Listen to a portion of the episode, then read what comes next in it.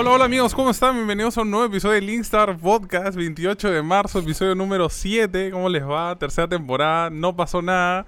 Eh, bienvenidos. ¿Cómo les ha ido, amigos? ¿Cómo- qué, tal esta semana? ¿Todo bien, no? Puta, la estoy pasando increíble, mis amigos son unos idiotas, mis amigos son unos idiotas, y yo por eso soy, soy una persona feliz, porque me río gracias a eso. Nada, bien, con un perrito acá, contento. Esta semana han, han habido varios lanzamientos para juegos de celulares, entonces yo estoy bastante contento como, como ferviente jugador de celu, como ferviente jugador móvil por mi tiempo, en realidad, más que todo. Entonces, ah, ando, ando bastante contento. Bien, bien, bien por eso. Qué, qué, qué- qué- qué bueno, qué bueno. qué bueno que te hayas alegrado con, con Yo el nuevo alegro. juego de celular. Eh, yo, la verdad, este, si bien no he estado jugando muchas cosas esta semana más que fuera de lo normal, eh, eh, tengo, estoy estrenando nuevos este, headphones esta semana. Me uní a- al equipo de... Al equipo, de al equipo Logitech, al equipo Logitech, con audífonos inalámbricos. Lo, pude, lo abrí. ¿Cuándo me llegó? El martes, si no me equivoco. El martes me llegó... ¿El martes o miércoles? Me llegó justito antes de Eh, que abra directo. Y dije, Ajá. ya, vamos a hacer el unboxing en directo. Ahí la gente que está ahí en el vivo vio mi cara de felicidad y mi cara de, oh, me vengo, cuando me los puse por primera vez. y este, y nada, está, en verdad, to- todos estos días que lo he estado usando en, en, bueno, Ford, así, en algunos juegos, me, me ha gustado para que se siente mucho más cómodo. Y lo que más me encanta es el hecho de poder agarrar, pararme, ir por mi Batimix y regresarme para seguir viendo mientras que sigo escuchando mi compu y sin necesidad de quitarme los headphones ni nada. Todo tranqui con, con los headphones puestos. Puedo ir a la cocina, servirme algo de tomar, todo, sigo escuchando las noticias o mi música. Regreso. Puedes meterte un buen, un buen Kaebunshin no YouTube en, escuchando, escuchando a tus amigos, escuchando a tus amigos decir cualquier tontería y no va a pasar nada, Exacto, nunca lo van a saber. exacto. Porque te puedes mutear. De ahora en adelante no van a saber si es que estoy en el baño mientras que estoy hablando con ustedes por Discord. Porque tranquilo. No te preocupes, me, me- me- me estarías, me, estarías, me, estarías pagando, me estarías pagando varias a mí.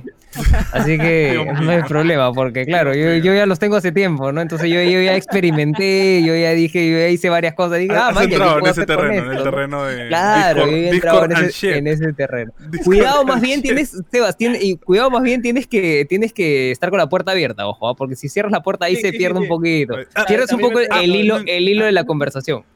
Este, Claro, claro. Dios mío. Bueno, eh, sí, es verdad que viernes se vinieron varios lanzamientos, no solo de celulares, también se salieron eh, grandes juegos como el Monster Hunter Rise para el Nintendo Switch y It Takes Two para todas las plataformas. De hecho, o sea, si yo lo vamos a jugar a partir del lunes en vivo, gente, así que si lo quieren ver no se lo pierdan. Ya sea por el canal de Sebas en Experto, si quieren ver la perspectiva de Sebas, o ya sea por acá en Linkstar si quieren ver mi perspectiva.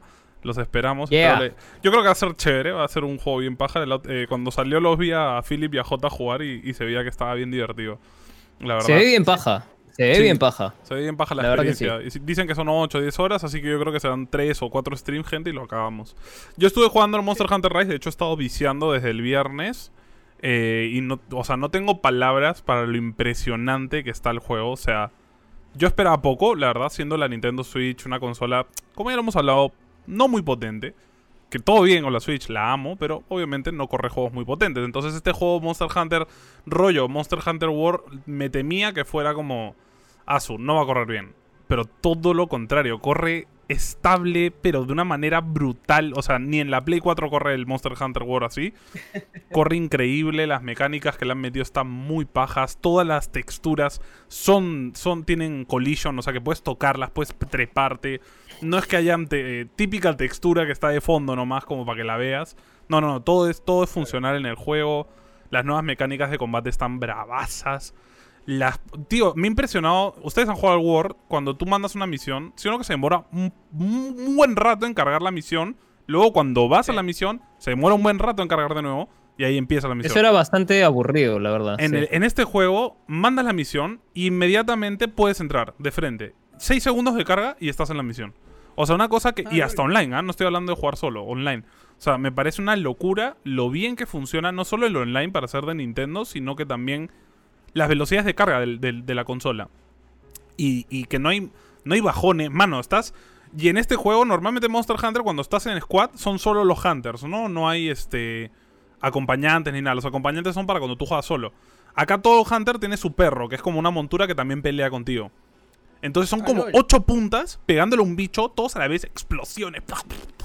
ni un bajón, mano. Todo fluido. Yo me, quedé, me he quedado realmente impresionado con lo que ha hecho Capcom con este juego. O sea, 10 es a Capcom, de verdad. O sea, todavía me falta explorar horas y horas de juego. Obviamente, Monster Hunter puedes tirarte 200 horas y no has llegado ni a la mitad del juego. Pero dentro de todo lo que llevo jugado, que serán sus 20 horas, realmente está bien. Sí, le- eh, Mariano, mi perro.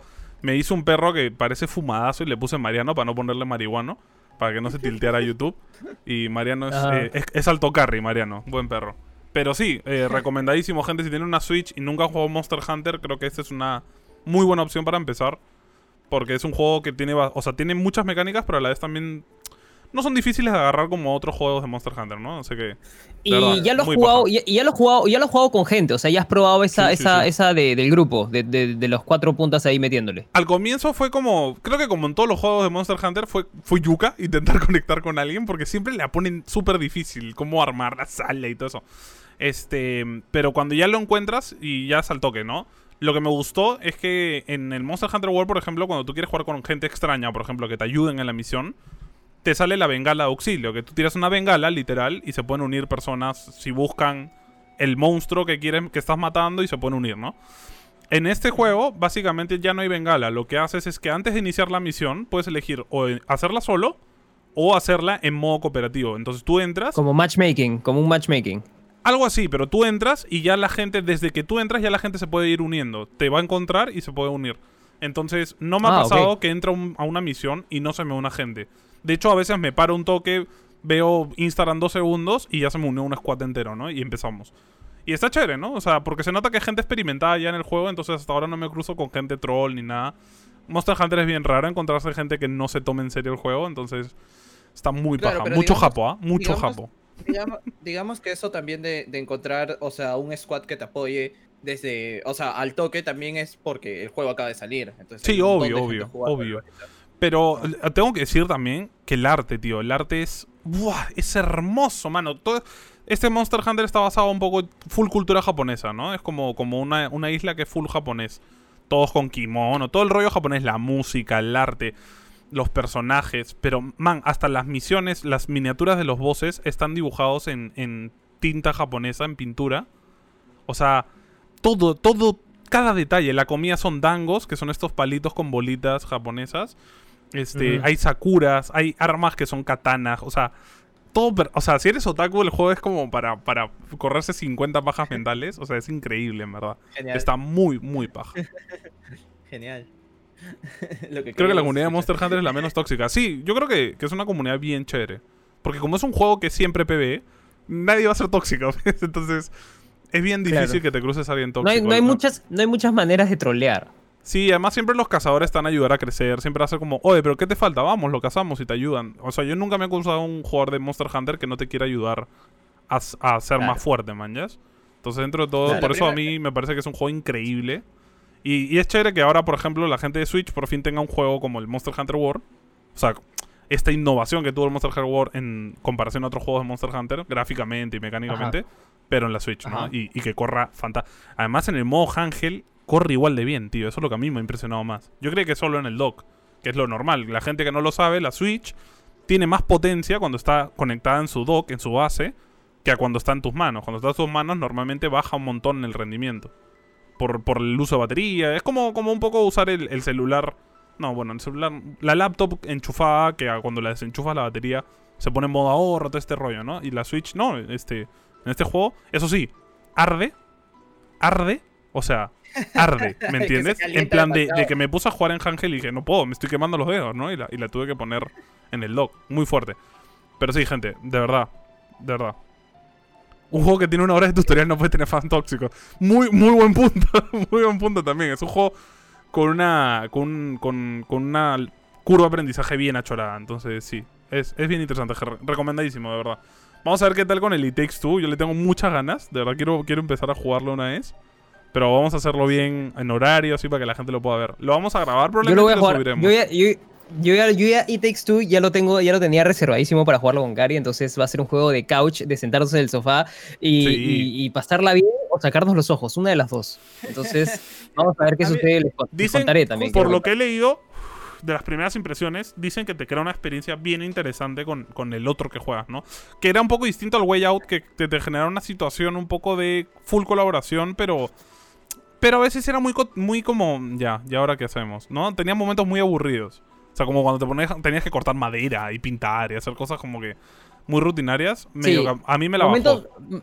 momentos muertos, momentos Sí, muertos. Y a mí lo que no me gustó de A Way Out, a mí lo que no me, lo que no me vacila de Way Out es un juego que ya, ya pasó hace muchos años, amigos. Vamos a spoilearlo en este momento.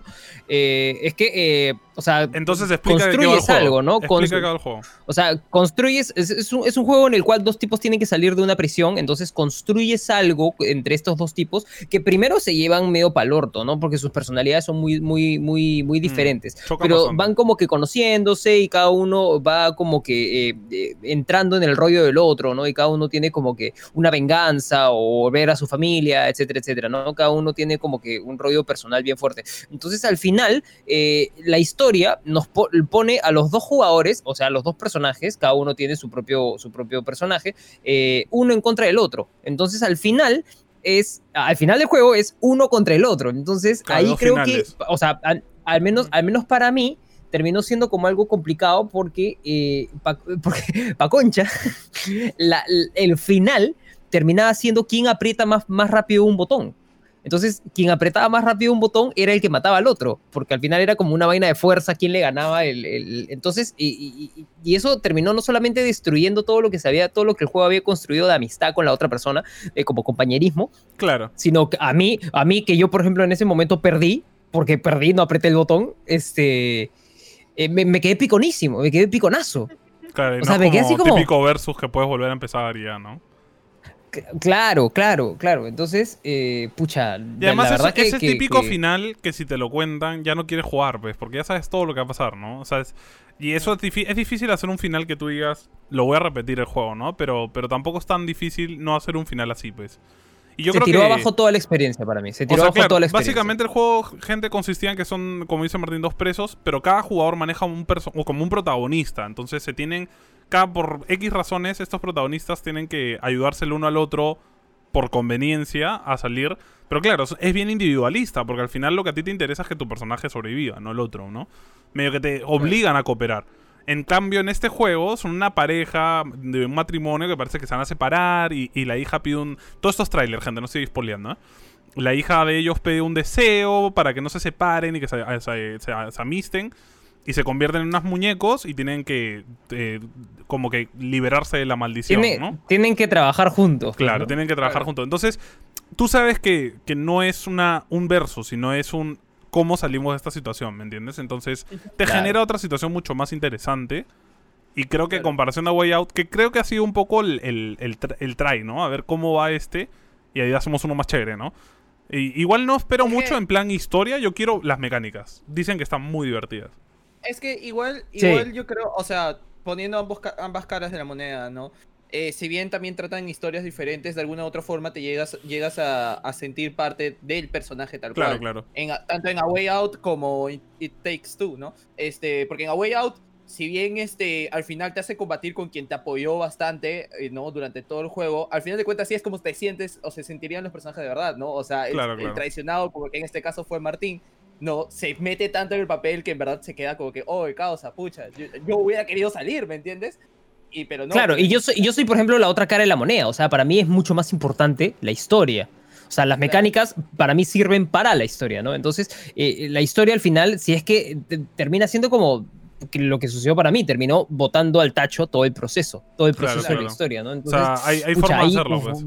Entré en trombo, choqué, dije, pucha, qué juego de porquería, ¿por qué pasé tanto tiempo jugando este juego? Bueno, tampoco fue tanto, porque el A Way Out y Takes, Es y Takes cortito, Two son cortitos. es, es cortito porque, claro, termina, o sea, al final terminas construyendo un- una doble historia, pues, ¿no? Entonces, este. Pero, Pero en fin, son- bueno, yo, yo sí le tengo fe. Son ideas yo sí le tengo muchísima fe. Yo sí le tengo muchísima fe a It Takes Two. Me gustan estos juegos también que son obligado, que obligatoriamente tienes que jugarlo con una persona porque es, es, es paja, es entretenido, es otra forma de jugar. Ya no es solamente el PvP que a la gente tanto le gusta, ¿no? Entonces, a mí sí me Claro. gusta eso, eso de, eso de variar, ¿no? De José Bardo dice a John, ¿de qué juego estábamos hablando? Estábamos hablando de It Takes Two, que acaba de estrenarse ahorita el 26 de marzo, el viernes, salió a la venta y pucha, es un juego que está dando bastante que hablar y a mucha gente le está gustando muchísimo por las mecánicas también. Vamos a, vamos a Eh, probarlo a partir del lunes, así que ah, si lo quieren ver, No- vamos a estar acá en vivo. Yo solo Así quiero es. decir que en verdad te estaba esperando esto desde el día que lo anunciaron. Porque desde el día que lo anunciaron, así como Martín dice que lo separó para Cari, Antonio Sí, y yo lo sí, separamos sí. para nosotros. Sí, o sea, sí se lo jugamos. Sí, sí, Es verdad, maneras, es tío, no verdad. sé. Es verdad, me acuerdo, me acuerdo clarito de esa vez que dije, oh, sí, ese juego, sí, que vamos a jugarlo, que no sé qué, que bla, bla, bla. Y yo le dije, claro, voy a jugarlo con Cari. Y ellos, yo voy a jugarlo con Sebastián. Sí, Y claro. yo, yo. Con sus, ¿Para con qué sus, con sus plataforma? enamoradas, Es para con todas. sus enamoradas en el podcast, ¿no? Con sus enamoradas en el podcast. Sí, sí. Es para F- todas las F por Giselle. F por Giselle. Bueno, eh, Por Giselle y por Milagro. a- a guerra- ¿cómo es? ¿Guerra anunciada no, trae, no tiene muertos o algo así? No mata gente, no mata gente. No mata gente. Guerra Claramente Antonio será no mata gente. Obviamente. Obviamente, eso ya Obviamente, está discutido desde que vimos el trailer. Bueno, gente, el día, esta semana nos toca, en vez de léxico, nos toca DLC. Va- el tema de hoy va a ser juegos móviles. Como por lo que dijo Martín, han salido un montón de juegos móviles muy importantes, entre ellos eh, League of Legends, Wild Rift, que es básicamente el LOL para celulares. Y de- están saliendo muchos juegos de este tipo súper importantes, entonces creo que era medio conveniente hablar un poco de ellos y hablar un poco de este mercado, que en, en especial acá en Latinoamérica, gente, es el que domina la industria de los juegos. Pero antes, pasar a DLC y recomendar nuestros juegos de celular favoritos, quiero saludar a nuestros Patreons, Manuel Ponte, Kevin Regifo, Giselle Minchola, Eison Santillán, José Sáenz, Andrea Maximiliano, Matías Bulanger, Mauricio Mercedes, Álvaro Sánchez y Juanpi99. Los queremos de corazón. Si es, que sabe- si es que no sabes, tenemos un Patreon. Pueden apoyarnos en patreon.com slash linkstarpodcast. Los esperamos. Pueden apoyarnos desde un dólar y nos van a ayudar un montón, gente. Em, por ahí dicen ya estoy diciendo al Wild. Muy bien, muy bien. Bueno, vamos con la cuña DLC y ahorita volvemos.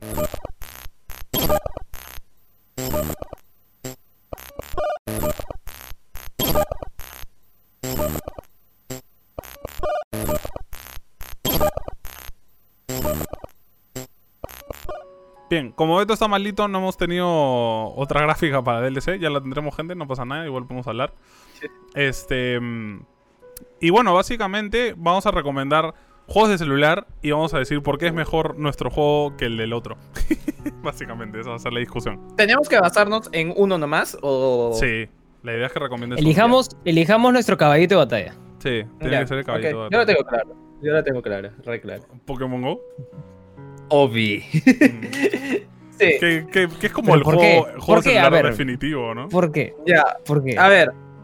Primero porque en el momento, o sea, todos sabemos, si nos podemos analizar los juegos de celular, sí, es un juego que agarra y te hace estar como que en un tiempo libre, sentado o donde sea, distrayéndote un rato, ¿no? En la cola del banco, este, en el baño, esperando algo, ¿no? Pero siento que a la larga varios se, o sea, con el paso del tiempo, varios se, volvieron repetitivos, ¿no? Por ejemplo, yo me acuerdo haber disfrutado bastante de Temple Run. Me encantaba Temple Run, paraba enviciado ese juego. Y ahorita, ¿qué, te- qué acaba de salir el viernes? El Crash, que es un copy-paste del, del Temple Run, al igual que han hecho otros juegos. Claro, le han metido sus mecánicas de Crash y todo lo que tú quieras, pero la esencia sigue siendo la misma, ¿no? Y así varios juegos también, Jetpack Joyride, el de el que cortabas Bueno, las frutas, Jetpack que ya sí no es un poco distinto.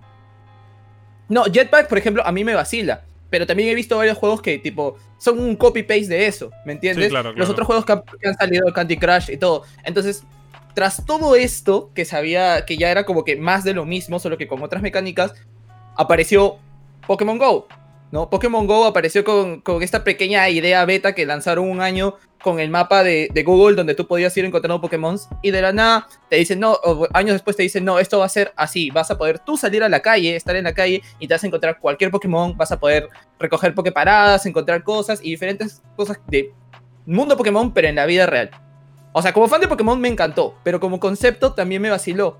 Si bien algunos creen que no puedes jugar Pokémon en cualquier momento, de hecho sí puedes. O sea, el simple hecho de que abras la app ya te aparecen, ya te aparecen unos pokés. Aparte ahora han ido metiendo, han ido metiendo demasiadas diferentes actualizaciones, mejor dicho, que, que han ido implementando más cosas en el juego y que lo hace interesante. Los combates, el, bueno, el ranked de combates que hay ahorita. Eh, entonces, si bien se han demorado, que ahí fue el mayor error, creo que ahora más que nada es este Pokémon Go es un juego muy viable y para mí es el mejor juego de celular. Ya, o sea, concuerdo totalmente de que es un gran juego y es, una gran, es un gran concepto. Ahora, de que es innovador porque en móviles no, no hay gente innovador, vamos a ser claros. En la industria del juego nadie es innovador. Ya casi nadie lo es. O sea, es muy difícil inventar la pólvora ahora. Eh, todo el mundo hace copy-paste. Fortnite es un copy-paste. Este, Overwatch es un copy-paste. Paladins es un copy-paste. Todo es un copy-paste. eh, Los RPG son todos igualitos. Entonces, este... Ya dentro de todo, gente, es, normal. Ya, nos- ya se ha hecho todo. Es muy difícil inventar la pólvora. A menos que vayas más allá, ¿no? Y creo que Pokémon GO sin duda lo hizo. Y, con la realidad aumentada, ¿no? O sea, el tema de que el, el mundo real sea parte del juego. Lo han, lo han intentado hacer copy-paste. Eh, Minecraft Earth, eh, el juego de Harry Potter. Ninguno triunfó porque no tienen la misma pegada que va a tener Pokémon, pues, ¿no? Estamos hablando de la franquicia que ha facturado ya 100 mil millones de dólares en la historia. Entonces es, la más... fac- eh, o sea, tiene más fans que nadie, ¿no? O sea, no, no hay forma de discutirlo. Eh, yo el juego que voy a proponer es Hearthstone. ¿Por qué? Porque creo que nunca en mi vida, a pesar de que Hearthstone es una adaptación de un juego de computadora, nunca en mi vida he visto una adaptación tan fiel y hasta incluso mejor que el de computadora. Me, me parece que es un juego que puedes echarle horas infinitas y tiene además competitivo, que es como que si eres ese tipo de persona, es un extra, ¿no? O sea, poder competir desde cualquier parte del mundo me parece interesante. Desde cualquier parte, ya sea del baño, en el micro, en la clase, en, tu casa. Eh, además de que el hecho de que esto que han hecho, que inventaron, medio que lo inventaron Blizzard con, con esto de adaptar juegos a PC, de que puedas salir del celular y continuar tu partida en la PC en el mismo momento. O sea, eso a mí me parece impresionante. Ya lo ha hecho obviamente el, eh, Riot con, con el TFT, que también lo puedes retomar en PC. Lo ha hecho un eh, Genshin Impact también lo puedes hacer. Este, Runaterra también lo puedes hacer. Pero creo que Hearthstone eh, es un juego que, que ha implementado, para un juego de cartas, muchas mecánicas basadas en muchos juegos de cartas y mezclarlas en, en una forma donde la máquina influye un montón en el juego y, y le da un sabor muy distinto. Porque la mayoría de veces las cartas, juegos de cartas son pura estrategia. Y, saber adivinar lo que va a hacer tu oponente o conocer lo que va a hacer tu oponente, ¿no? A medida que tú ya conoces el meta, medio que te puedes adelantar a las jugadas. Pero Hearthstone tiene un factor que es el RNG, que es eh, eh, random. O sea, que son los eventos random. Básicamente yo tiro una carta y tira algo al azar. Pasa algo al azar. Literal. O sea, literal es como tirar un dado y ver qué pasa. Entonces eso le da, le da un plus muy distinto a los otros juegos de cartas. Que claro, lo limita a solo ser un formato digital. No puedes comprarte. No puedes hacer cartas de Hearthstone física. Porque te cargarías todo el chiste del juego, ¿no? Pero es un juego muy divertido, muy interesante, gente. Creo que hoy en día es el mejor momento para empezar a jugar Hearthstone. Porque Blizzard te está regalando cartas sin ton ni son. Te dan al comienzo. Más bien entras, te dan un, un mazo competitivo con el que ya puedes jugar rank y escalar. Y ya cuando tú escalas empiezas a recolectar cosas. Es un juego que sí puedes pagar para ser más fuerte, obviamente. Como en todos los juegos de celular, básicamente. Ya, ya es muy, muy aceptado que sean micropagos. Pero aún así es un juego que si juegas gratis puedes lograrlo con un poco de paciencia y jugando bien, ¿no? Así que yo, yo sí lo recomiendo muchísimo. No creo que sea el juego definitivo, pero sin duda creo que es el juego que más horas le he metido en celular. Así que para mí es, es lo mejor que he jugado hasta ahora. Ya, me toca. Yo, a ver, yo creo que eh, el, el juego. eh, a ver, para empezar, creo que hay, hay muchas razones por las cuales creo que Pokémon Go no me parece que sea el juego definitivo. Porque. Ah, Po- Pokémon Go ha tenido un largo camino al principio, ¿no? O sea, recordemos que al principio Pokémon Go era un juego, eh, al principio hasta injugable, ¿no? No, no, había, no había nada, no se podía hacer nada, ¿no? Entonces era, eh, ha, ido avanzando con el tiempo, lo cual está bien, y, y palmas para ellos. O sea, es un gran juego, digo, ¿no? Si quizás no es el mejor, es el segundo mejor, y- y fresh, y yo no tendría ningún problema con eso, ¿no? Pero, a ver, creo que Sebas ama tanto Pokémon Go porque vive en el olivar. Entonces eso es... Claro, eso, eso, también es otro factor eso también- importante. es, eso también es muy, es muy importante, ¿no? Sobre todo ahorita porque literal nos, nos comentó por chat que ahora el, el lugar es la zona safari, entonces salen todo tipo de Pokémones, de todo tipo de cosas, entonces sale todo. Entonces Que no es era genial. Es genial jugar Pokémon Go en el, en el olivar. Ahora, no es genial jugar Pokémon Go en San Juan del Lurigancho. No es genial jugar Pokémon Go, no sé, digamos otro país, ¿no? En, en alguna zona en la cual no sea Mano, tan seguro, ¿no? eh, Sobre todo en la casa de en Renzo ni siquiera ¿no? salen las calles en, en su Pokémon Go, ¿me entiendes? O sea, ni siquiera hay calles. Exacto. Pero, escúchame, hasta, hasta eso habían dicho que ya habían como que implementado, porque también hubieron varias quejas de, eh, quejas de eso. Una vez leí esa vaina, dijeron que ya habían como que actualizado también el mapa, así como a lo largo del tiempo han ido actualizando diferentes juegos. Pero sí entiendo por dónde van, o sea, sí entiendo. O sea, el juego gana mucho cuando hay pokeparadas y cuando hay cuando es social. Creo que es un juego que gana un montón cuando hay mucha gente jugando. Sí, Cuando, o sea, cuando estás en una zona nosotros- desértica, pierde un montón el juego. Nosotros mismos, o sea, nosotros mismos nos hemos juntado de 4 o 5 puntas a jugar Pokémon Go y le hemos pasado, pero bomba, tío, le hemos pasado espectacular, o sea, eh, eso, eso es. Sin embargo, si estás solo, llega un momento en el cual el juego no se sostiene por sí mismo, no, no, no siempre al menos, o al, o, o- o al menos es Revisa lo que, tus privilegios. es lo que yo Sebas. creo. En provincia, por Sí, ejemplo, sí, es verdad. en provincia acá, es muy acá. difícil jugar. Por, no solo porque la señal acá en provincia es peor que en Lima, sino que también súper pocas pokeparadas. O sea, está muy poco implementado.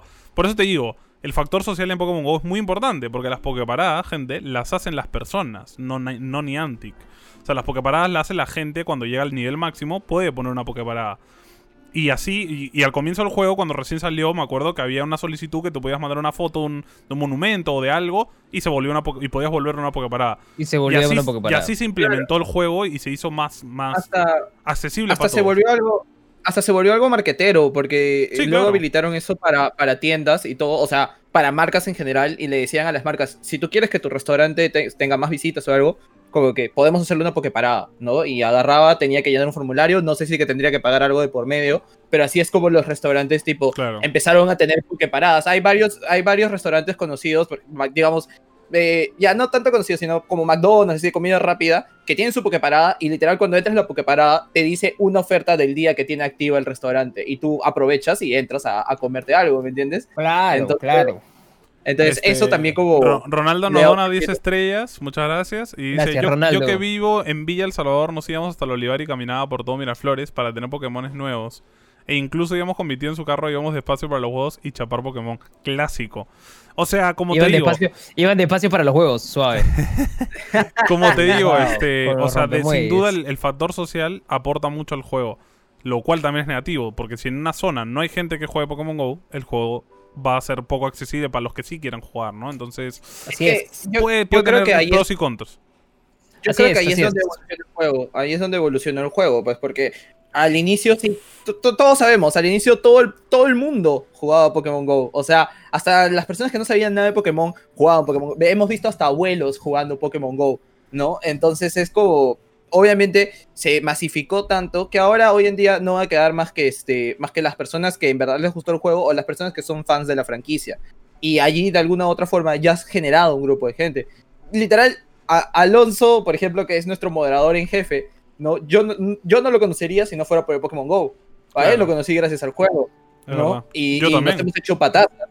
Entonces, claro. Entonces, hay varios, yo tengo varios amigos que he conocido por Pokémon Go, así como conozco por diferentes juegos, ¿no? A Martín lo conocí por el Overwatch, bueno, Antonio por el colegio, eh, y a Beto también por las clases, pero así tengo varias amistades que he conocido por juegos y Pokémon Go, obviamente, te, digamos, que rompe esta amistad de lo virtual y te hace una amistad que sí, de un pata que ves jugando, pero lo ves en persona, porque lo tienes ahí al lado si es que quieres interactuar.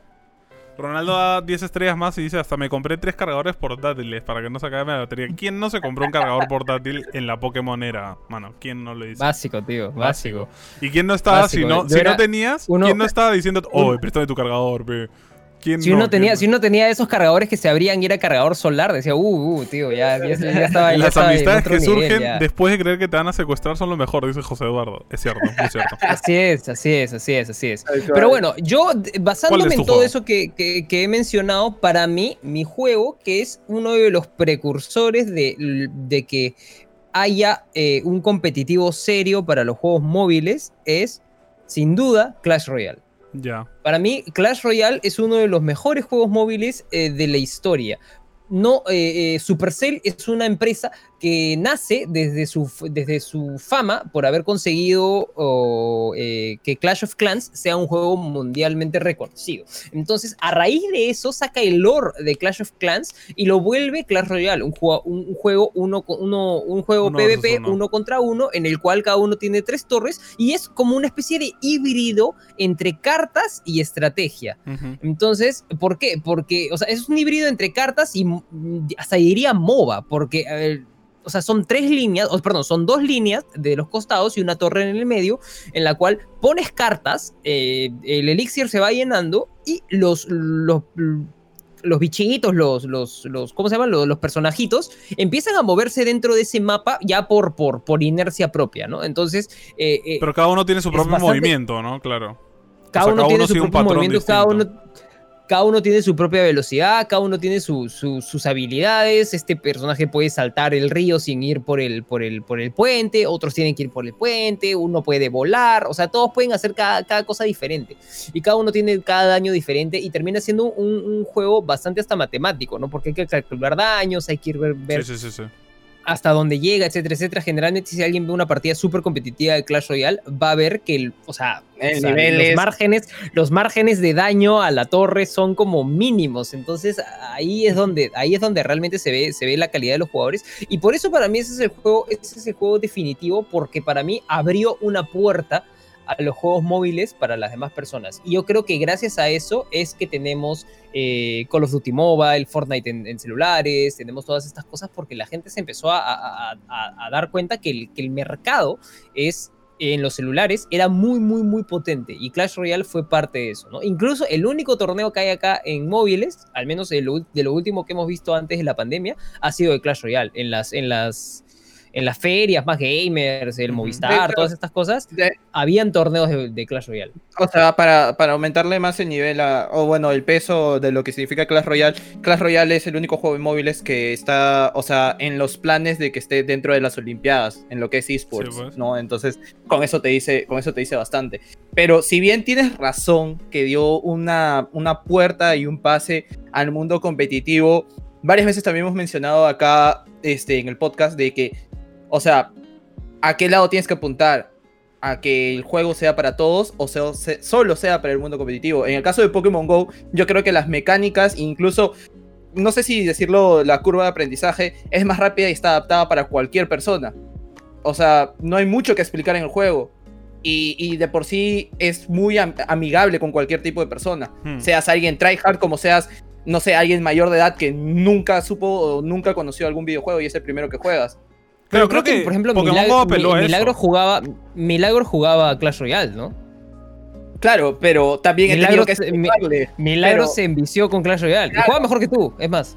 Sí, sí, sí, yo lo sé, yo lo sé, pero porque ella también se, se- o sea, el tema acá con Milagros es que no lo puede sacar a flote, es que yo le muestro algo y si le gusta, se va a enfermar con eso, o sea, ahorita con Shingeki ella está como O se, sea, se quiere ir a Japón a ver las experiencias de Shingeki no Kyojin, solo te quiero decir eso, o sea, Clash Royale tiene, tiene un, un peso, o sea, tiene algo negativo muy fuerte, que es el balance, como dicen en, en el chat. O sea, es un juego que sí, es verdad que es, que es fuerte, que es entretenido, que es un eSport, pero también tiene un factor muy, muy fuerte de micropago. O sea, Clash Royale es muy pay to win.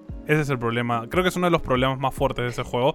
Y, y una de las razones por la que al menos yo dejé de jugar, porque se volvió un juego donde cuando tú ya llegas a un cierto nivel, si no pagas, te quedas atrás de los demás, que sí, pagan, ¿no? Y, y pasa con un montón de juegos de este tipo, ¿no? Pasa con Hearthstone también. Cuando en Hearthstone llegas a un cierto nivel de competitivo, obviamente la gente ya tiene 5 o 6 mazos competitivos y tú tienes 2. Entonces Claro. ahí, ahí pataleas, ¿no? Pero, pero en, en Clash Royale se siente mucho porque hay cartas que cuestan, que son más fáciles conseguir con pagando, que son muy, pero muy fuertes en comparación a las cartas que son más fáciles de conseguir.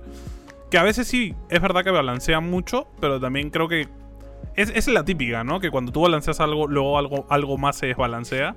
Entonces siempre Es ha que tenido creo- ese ahí, te, problema. ahí, te, ahí te voy a corregir porque te voy a dar la razón, pero te voy a corregir. O sea, te doy la razón en el pay to win, pero te corrijo porque no es, no es la cuestión de conseguir cartas. El sistema de Clash Royale es diferente porque eh, lo que pasa es que tienes una carta y la puedes conseguir de cualquier manera al final. Levelearla es pero el tema. y- y- levelearla es el tema. Claro, Claro, claro. las cartas llegan a- comienzan en nivel 1 y llegan hasta nivel 13 o ya no sé en qué nivel están. Claro, o sea, conseguir, es verdad, tienes razón. Al comienzo Entonces, de claro, mientras, mientras más nivel sea, la carta quita más, o sea, Claro, tiene claro. más vida. Ese es el Entonces, ahí el personajito que camina hacia la torre, ahí es donde, donde el pay to win empieza, O empieza sea, yo cuando a- jugaba tú mano dices, a me patalear, sacaban ¿no? legendarias nivel 4, yo decía, ya perdí, ¿no? Porque es que está. O sea, la diferencia además entre niveles en, en algunas cartas, en especial las legendarias, es abismal. O sea, la cantidad de daño que hace si tienes una level 1 contra una level 4 es como parece otra carta, ¿me entiendes? Entonces, Sí. ahí es cuando te das cuenta que, claro, es un juego que peca de eso, ¿no? Como todos los juegos competitivos, ¿no? Siempre va a pecar, al menos de este tipo, donde necesitas recolectar cosas para jugar.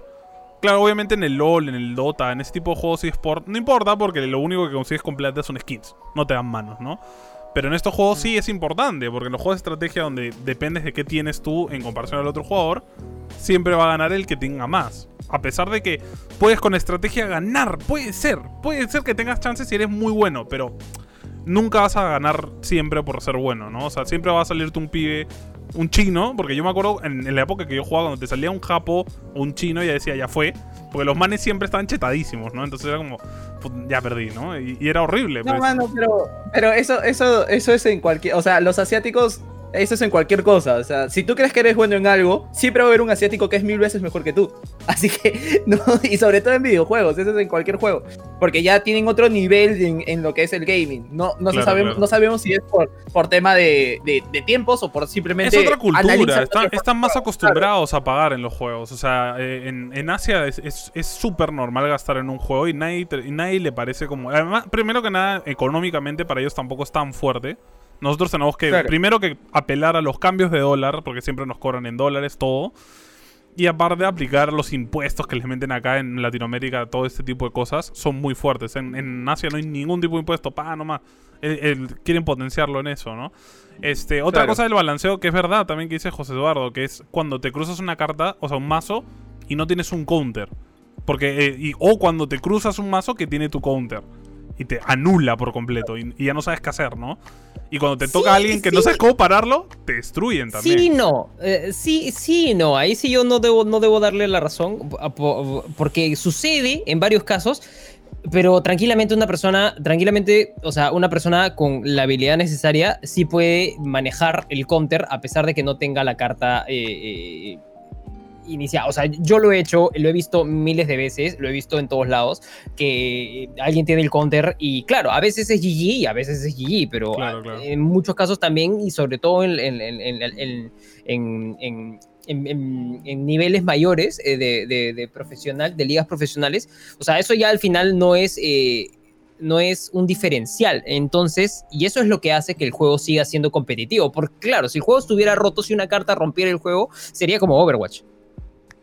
Eh, claro. Mm, Pero que es verdad, Sí. porque sí pasa también, igual que en Overwatch. O sea, tú puedes tener cartas que en el competitivo grande es como que, no, mano, este le contaré al toque, porque él sabe cómo hacer esto. Que luego te cruzas en niveles bajos y te aniquilan. Entonces, a eso es lo que voy. Que, que es lo mismo, ¿no? Que es lo que dijo Sebastián. Acá apelamos a que la gente se divierta o que el competitivo sea lucrativo, ¿no? Que, que atraiga gente, que haya eventos, que la gente juegue por ver el juego. O que la gente Tal se cual. divierta meramente, ¿no? Entonces, porque, porque eso es lo que eh, pecan los juegos competitivos, al fin y al cabo. Siempre pecan de eso, que hay partes que la diversión se anula, porque el juego al final está pensado para el competitivo, no para que la gente se divierta, es para competir. Con asiáticos, con claro, asiáticos es que- trampa. Sí, te muy- Claro, y que al final, al final de cuentas, este, como digo, ¿no? O sea, Pokémon comenzó con una idea de juego. Nos prometió bastante al inicio y se demoró bastante en sacar las cosas. Pero al final de cuentas, cuando también sacó el lado de PvP, eh, o sea, lo tienes tranqui. Si quieres lo juegas, si no sigues jugando el Pokémon Go normal, Claro, ¿no? no como, como dije, exacto, como dijiste hace un rato, este, por Martín, ¿no? Sí, claro, mi fanatismo por Pokémon es bastante. Y también es cierto, en un momento cuando empezó el juego y yo salí, salí a jugar acá al, al parque, al Olivar, este, si bien encontraba Pokés, era a cada rato lo mismo. Entonces, claro, también se volvía como, oh, cha- Pidgeys por todas partes, Subats en la noche y, y ya, ¿no? Pero este, ahora que en verdad están metiendo, veo que cada, o sea, están metiendo cada vez más rápido la Pokédex, la Sí. Pokédex en general. Claro, Es a como medida que metas Pokémon va a haber variedad, porque son cada 900 semana- Pokémon, ¿no? O sea que... Cada semana Claro. que abro el Poké, cada, cada semana que abro el Pokémon Go, así, de la nada me sale un Pokémon nuevo que nunca ya, que ya no he visto en mi vida. O sea, ya no he visto nunca en mi vida. Digo, ¿qué es esto? ¿Es un pato? ¿Qué, qué, qué es esto? Duck- Duckling me sacó, me salió la otra vez Duckling. Ah, Y dije, guau, ¿qué es esto? Pokémon extraño. Quiero mandarle un gran saludo a Jorge Alonso, que es mi primo, le mando un gran abrazo. Y Milagros dice, ojo, que a los tres nos han sacado del clan de Clash. Royale al cual pertenecíamos, el cual no me acuerdo cuál es, ni siquiera me acuerdo de qué, cuál es su nombre. Call Es que hubo, Joe, Y este jo. y Milagros ha sal- y Milagros acá se ha salido en pedo de esta palma, palmas para ella en realidad. Muy bien, muy bien. Un abrazo, Es que- un este, abrazo es que- grande para Milagros. Hubo una toma de poder ahí en el clan que fue Sí, horrible. ah, bueno. Fue un capítulo más. Había- ah, un el, clan pasó por varios, varios este, Civil Wars, pero bueno. Igual dentro todavía no juego, no me interesa.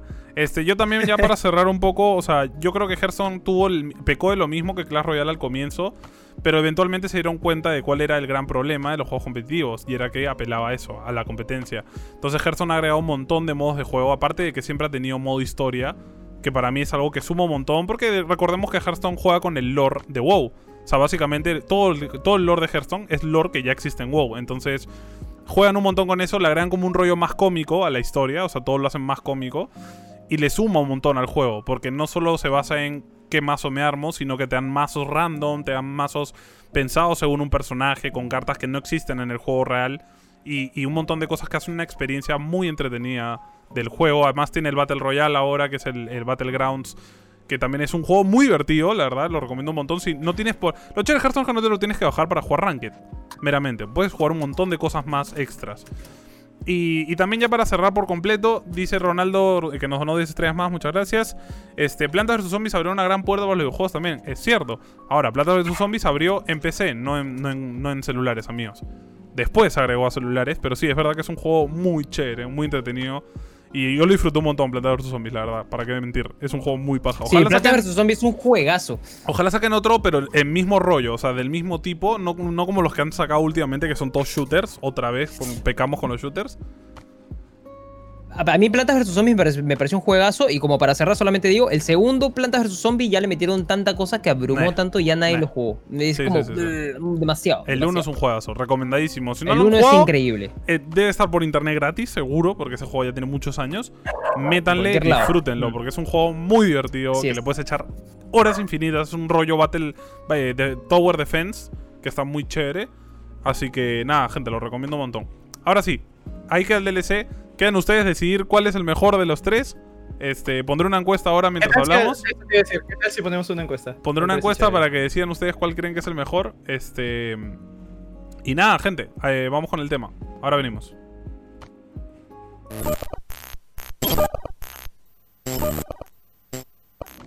Bien. Eh, mientras llego a la encuesta. Gente, vamos a hablar de juegos de celulares. De, desde cómo más o menos empezamos a jugar juegos de celulares, qué aporta a la industria, qué importancia tiene y por qué son tan tantos jugadores de celulares. ¿Cuál es el factor? ¿Qué es lo que radica ahí? Primero hablemos un poco de este cómo empezaron. O sea, todos acordamos, al menos todos los que hemos tenido un Nokia 8000 no sé cuántos, que es el típico ladrillito. Este, Martín se colgó, ¿no? Eh, Eh, Martín se quedó dormido, gente. Martín se quedó dormido. Se queda- Que la forma de dormir de Martín en vivo es Sí, sí, sí, sorprendente. sí. Como un monje, O sea, mano. ni, ni, ni, se, ni se mueve un poco, o sea, ha mantenido el equilibrio de una forma espectacular. Hoy es noche de Free Fire. No conozco a nadie. Este.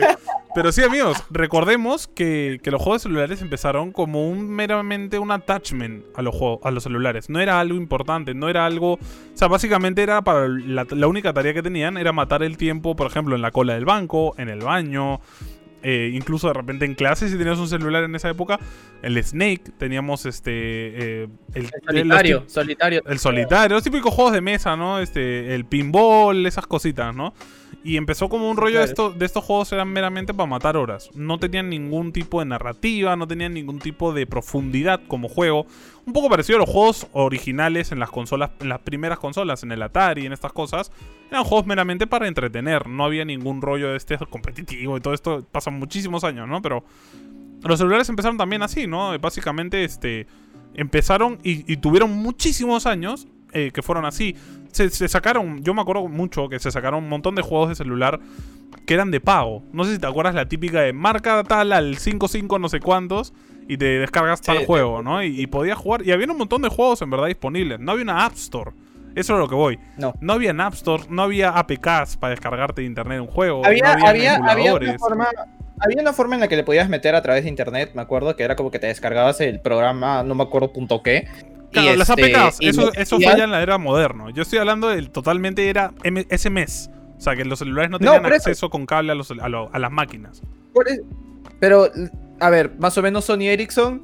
Ya, Sony eso, es- eso es Ericsson- New Era. Eso ya es New Era.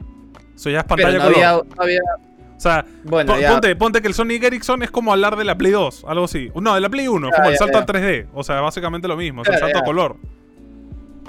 Ya, pero este, o sea, yo me refería, entonces demos el paso a, a- a ese segundo escalón, por así decirlo, ¿no? Este, cuando aparece este Sony Ericsson, no sé si se acuerda que, que era uno como un, un rectangulito. Sí, me acuerdo claro de tu Sonic Ericsson, mano. Me acuerdo de ese Ya, celular. El man. celeste, el celeste, el celeste, No, el no, celeste. ¿sabes? Tenía el negro como con naranja, el clásico. Con naranja, con naranja, ese era top. Ahí hemos grabado unos videos que nosotros... Ah, ya, ya, ya. Escucha, nosotros eh, con ese celular grabamos videos Nuestros en plan... primeros videos vamos de YouTube. mejores. Ajá, dijimos, con esto saltamos a la fama, vamos a ser famosísimos en YouTube. Estábamos en segundo de secundaria, tercero de secundaria, creo. Que esos videos nunca los van a encontrar. No, no, no. Pero- Eliminados Pero, siempre. pero esos fueron los, pero fueron los inicios. Y este. Y claro, o sea, muy aparte de eso, yo me acuerdo que a ese juego, le a ese celular, perdón, le podías meter juegos que tú descargabas de internet. eh, pero necesitabas un programa extra y podías meterle, por ejemplo, eh, había, había un of War que solo salió para celular y que salió para ese tipo de celulares. ¿ya? Y yo me moría por tenerlo y nunca lo, lo pude tener porque no sabía cómo instalarlo, ¿no? Obviamente, fácil, había una forma legal y más, este, y más fácil de hacerlo, pero, pero en mis, digamos, pocos recursos de vivir en un tercer mundo, no sabía cómo hacerlo. Y ya quedó, pero también en estos celulares no había una aplicación, pero se le podían meter este. Se podían meter El estos juegos de príncipe de alguna otra Persia, había un juego de príncipe de Persia, mano, que era bien chévere. Por ahí dicen hasta, o hasta hubo Street Fighter para celulares con ya. Yo me acuerdo que yo tenía mi profesor particular de matemáticas, que el man era ingeniero eléctrico y era bien, se era bien aficionado a los móviles. Siempre se compraba el último celular y siempre le instalaba juegos, conseguía juegos en internet y me los pasaba, porque me los pasaba por infrarrojo. Ojo al dato, ¿eh, gente? En una época, hace unos, hace unos cuantos años, en mi época, no había internet, no había Bluetooth, no existía el Bluetooth, ver, amigos, no existía. Existía el infrarrojo, que es esta tecnología de rayitos láser que pasan info a un kilobyte por segundo. O sea, una cosa ultra lenta. Que te pasa, ¿te acuerdas cuando te pasas la clásica imagen? O te pasa esta foto. 15 minutos sí, para sí. pasar una foto. Cosas así, ¿no? O sea, Y, y con el celular así pegado con el otro. ¿no? li- Como literal no poníamos, poníamos a pasar las cosas y nos poníamos a hacer la clase que era una o dos horas. Y cuando acababa la clase recién se había terminado de pasar, cosas así, ¿no? Pero sí, tenía, tenía el Street Fighter. Que yo tenía mi Motorola Racer, el, el clásico Motorola Racer negro, este que se abre, que es un, un clamp. Que, de hecho Motorola ahora ha sacado un celular desplegable que es un, como un remaster de este celular que fue uno de sus celulares más este, importantes de, de la historia de Motorola, ¿no? Y, y tenía todos esos juegos, era muy chévere, o sea, poder eh, jugar juegos así en el celular. Claro, que los controles eran horribles, claro, porque no había pantallas táctiles, gente, como ahora que es mucho más chévere, sino que tenías que jugar con los números. O sea, era horrible, horrible. Tío, yo te voy a decir, yo te voy a decir, si tú, te- si tú te has sentido viejo, yo te voy a decir una vaina. Mi primer cuidado. celular, Los mi primer nucleares. celular no tenía, no tenía juegos. Y yo me moría por el Nokia legendario ladrillo que tenía Snake. Eso y yo quería tío. ese celular. Y yo y cuando lo tuve, tío, jugar Snake en ese celular, que ojo que, ojo que, ¿por qué no dije en el debate de DLC que este Snake es el juego el definitivo juego de celulares. definitivo de celulares era Snake? No, tío? man, ¿Quién iba el Nokia tenía contrario? dos juegos. Tenía el Snake y tenía uno de navecitas, que no me acuerdo cómo se llama. Space, Sí. Space algo. Sí, sí, sí. sí. Que era bravazo Era bravazo Yo me acuerdo. El de el de el de Snake, tío. El, el de Snake era un juego ya que ya que superaba que se las vo- o sea, expectativas.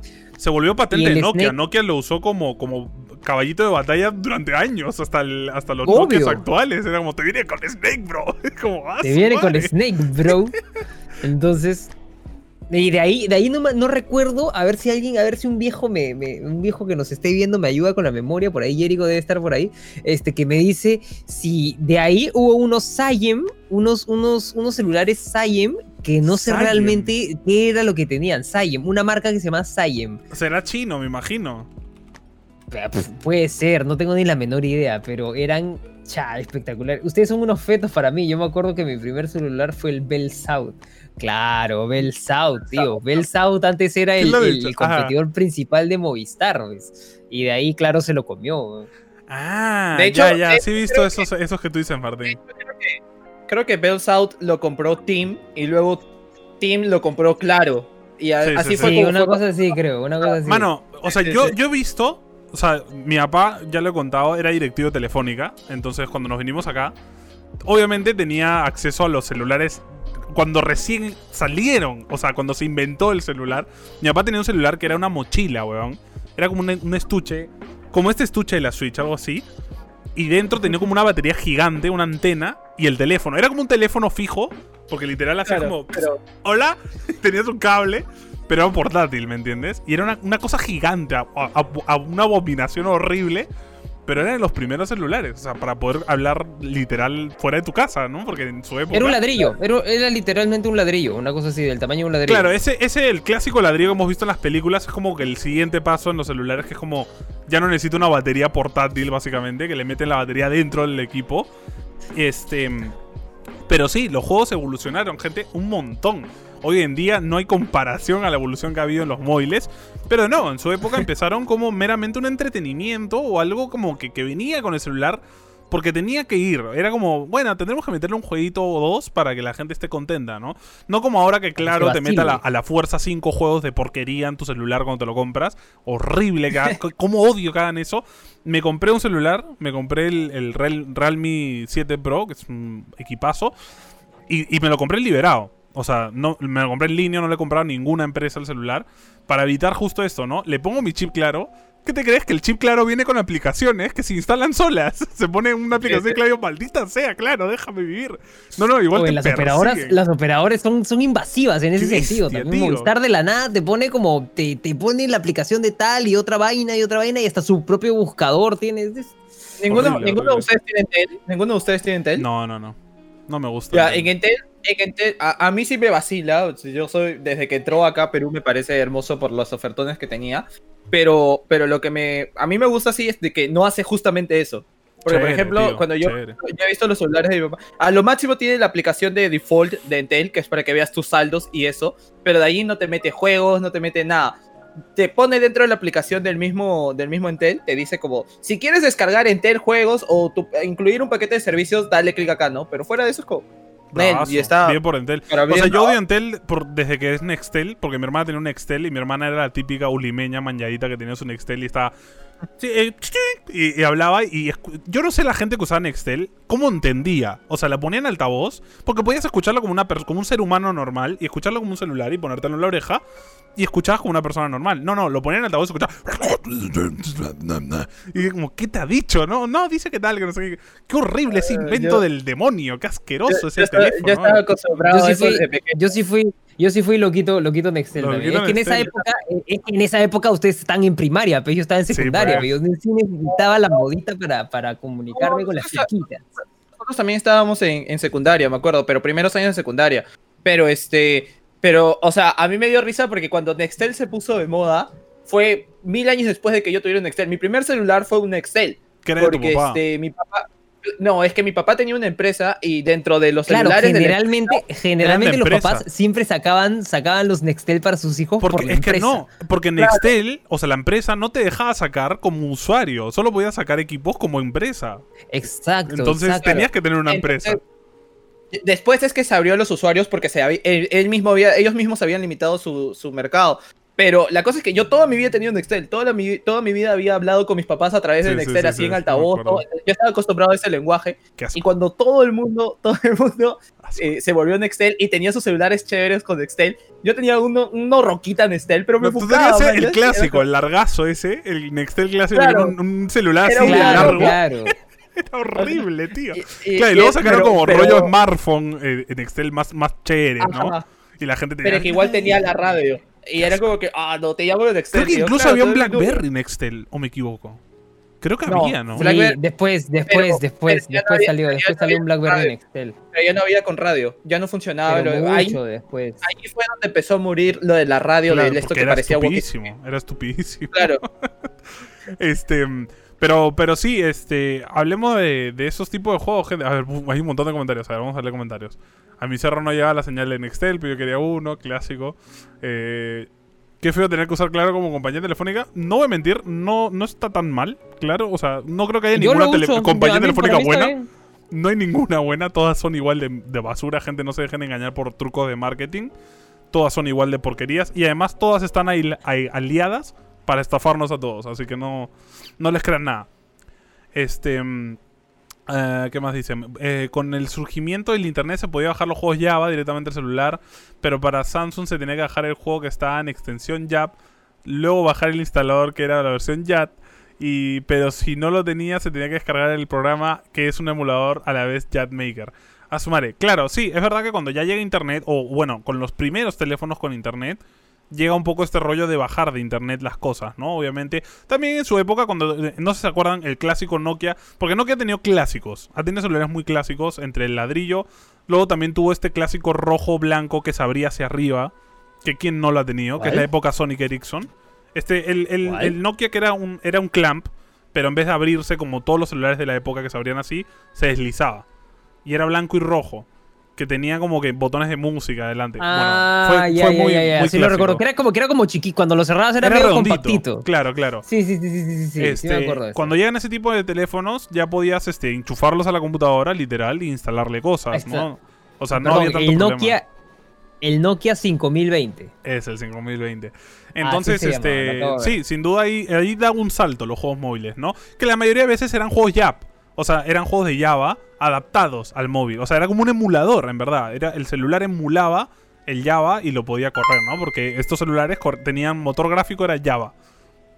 Si ese es el yo tenía y jugaba juegos de Java, claro, claro. Todos tenemos un celular ya, que queda en claro, nuestros Java- corazones, sin duda. Java en, es- Java en ese momento era el, el, el, el, el único, lo único que había en, en sistemas operativos de celulares o una cosa así, ¿no?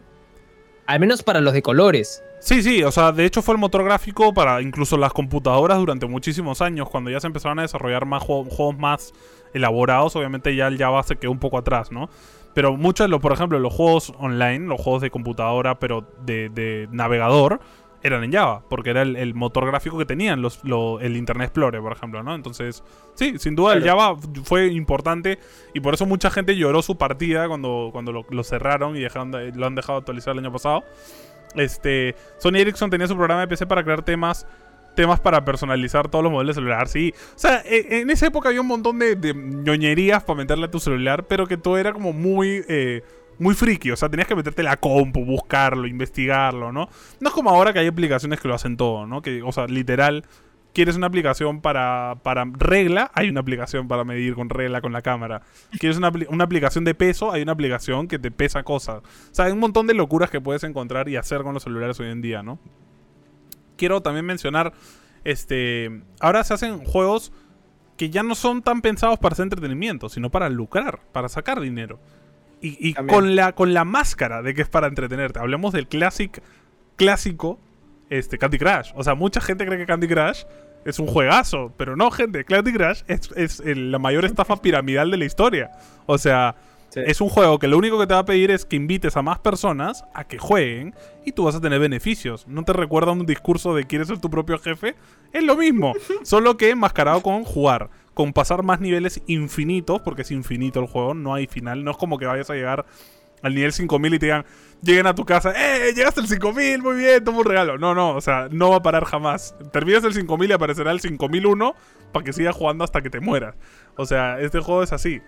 Y, y- fue un, un- marcó un antes y un después muy importante en mucha gente. O sea, yo creo que Candy Crush es uno de estos juegos que hizo que entrara no solo nosotros, la, la gente eh, joven que, que- que jugaba ya en consola y dijo, oye, me voy a bajar un jueguito al celular, sino tu mamá, tu tía, hasta tu abuela que dijo, a ver, bájame ese jueguito, los caramelos, voy a jugar un rato. Y, y es como, como estos juegos que todo el clásico crucigrama, el clásico pasapa- este, sopa de letras, el clásico Sudoku que jugabas en el, en el periódico, pasó a ser el Candy Crush en el celular, ¿no? Que veías a la gente en el micro jugando Candy Crush.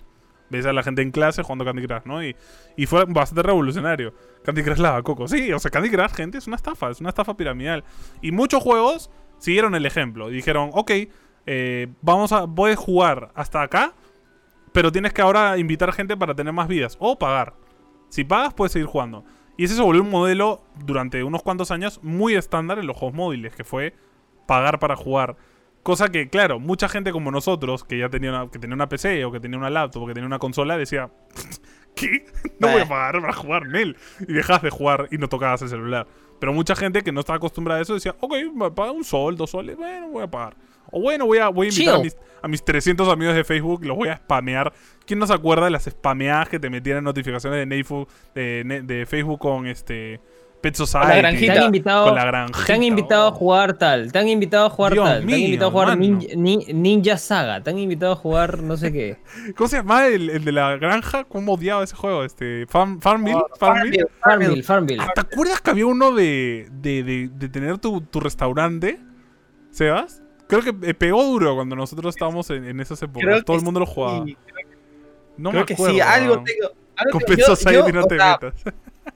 O sea, yo me acuerdo de un juego que jugué una vez en estas páginas de juegos, juegos así, que era que como que tú administrabas McDonald's, pero comenzabas como Ah, que el un pequeño McGame. McDonald's.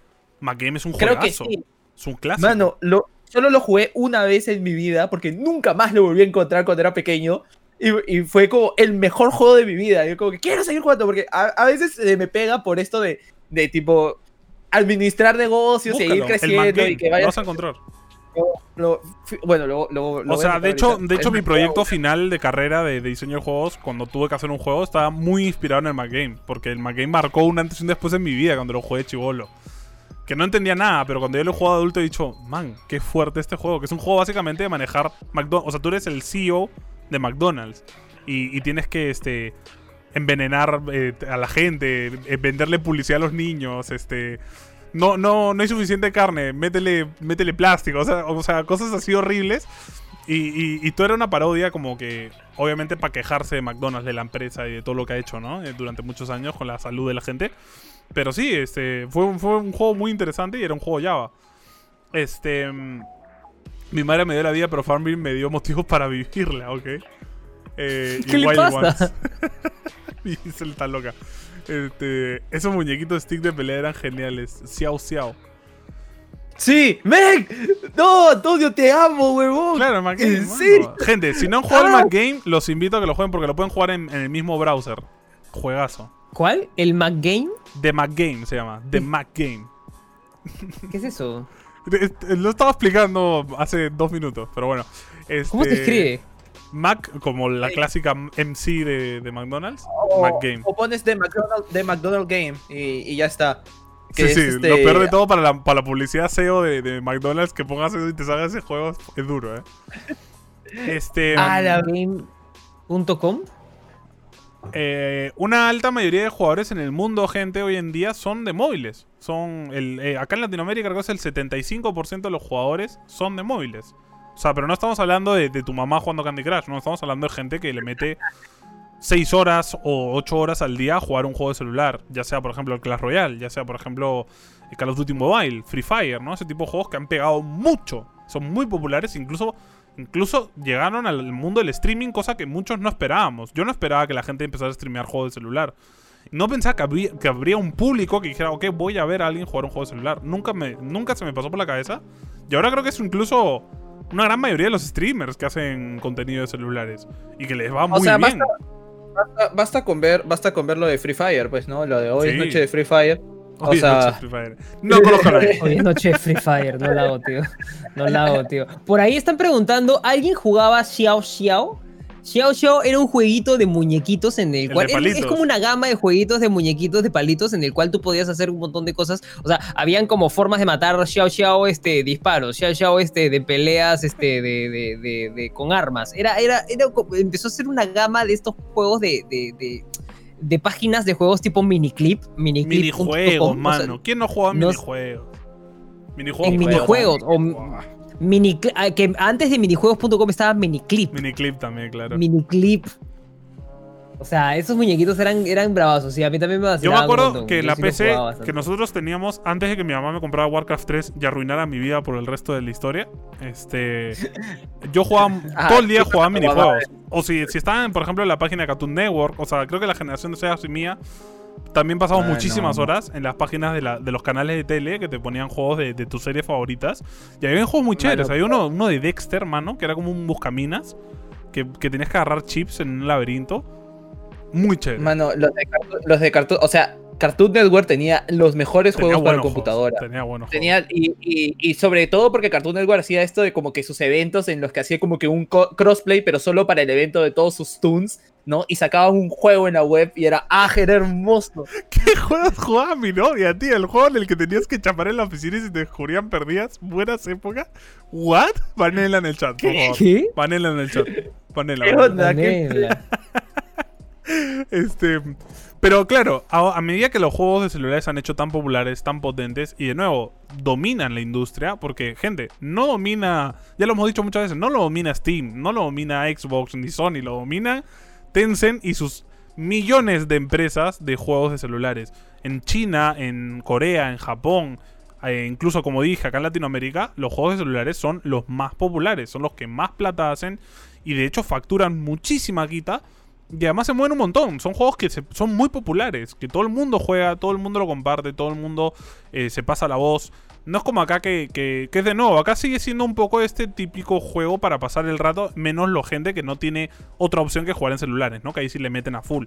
Pero para gente como, al menos como yo, que tienes una, dos, tres consolas, una PC, no vas a tocar mucho el celular. Menos yo solo jugaba cuando estaba fuera de mi casa. Cuando estaba en clase o- y no podía usar la Switch. O cuando estaba en el micro, por ejemplo, y le metía un jueguito de celular. Le metía su Hearthstone, le metía otros jueguitos. Pero, pero en mi casa ni se me ocurre jugar en el celular, ¿me entiendes? O sea que... Es muy raro. Es muy raro, ¿no? Entonces, yo entiendo que en Latinoamérica es popular, obviamente, porque mucha gente no tiene acceso a una consola o no tiene acceso a una PC. Y en cambio, sí tiene acceso a un celular de mediana gama que te corre la mayoría de juegos, porque ya están muy pensados también y, y muy inteligentes, aparte de las empresas de juegos, de, que son accesibles para cualquier celular. Lo puede correr cualquier celular el juego. Entonces, puede jugar cualquier persona. No es como en PC que, uy, no, man, ese juego, ah, cómprate tu tarjeta gráfica de 3000 soles, ¿ah? Porque si no, no te va a correr.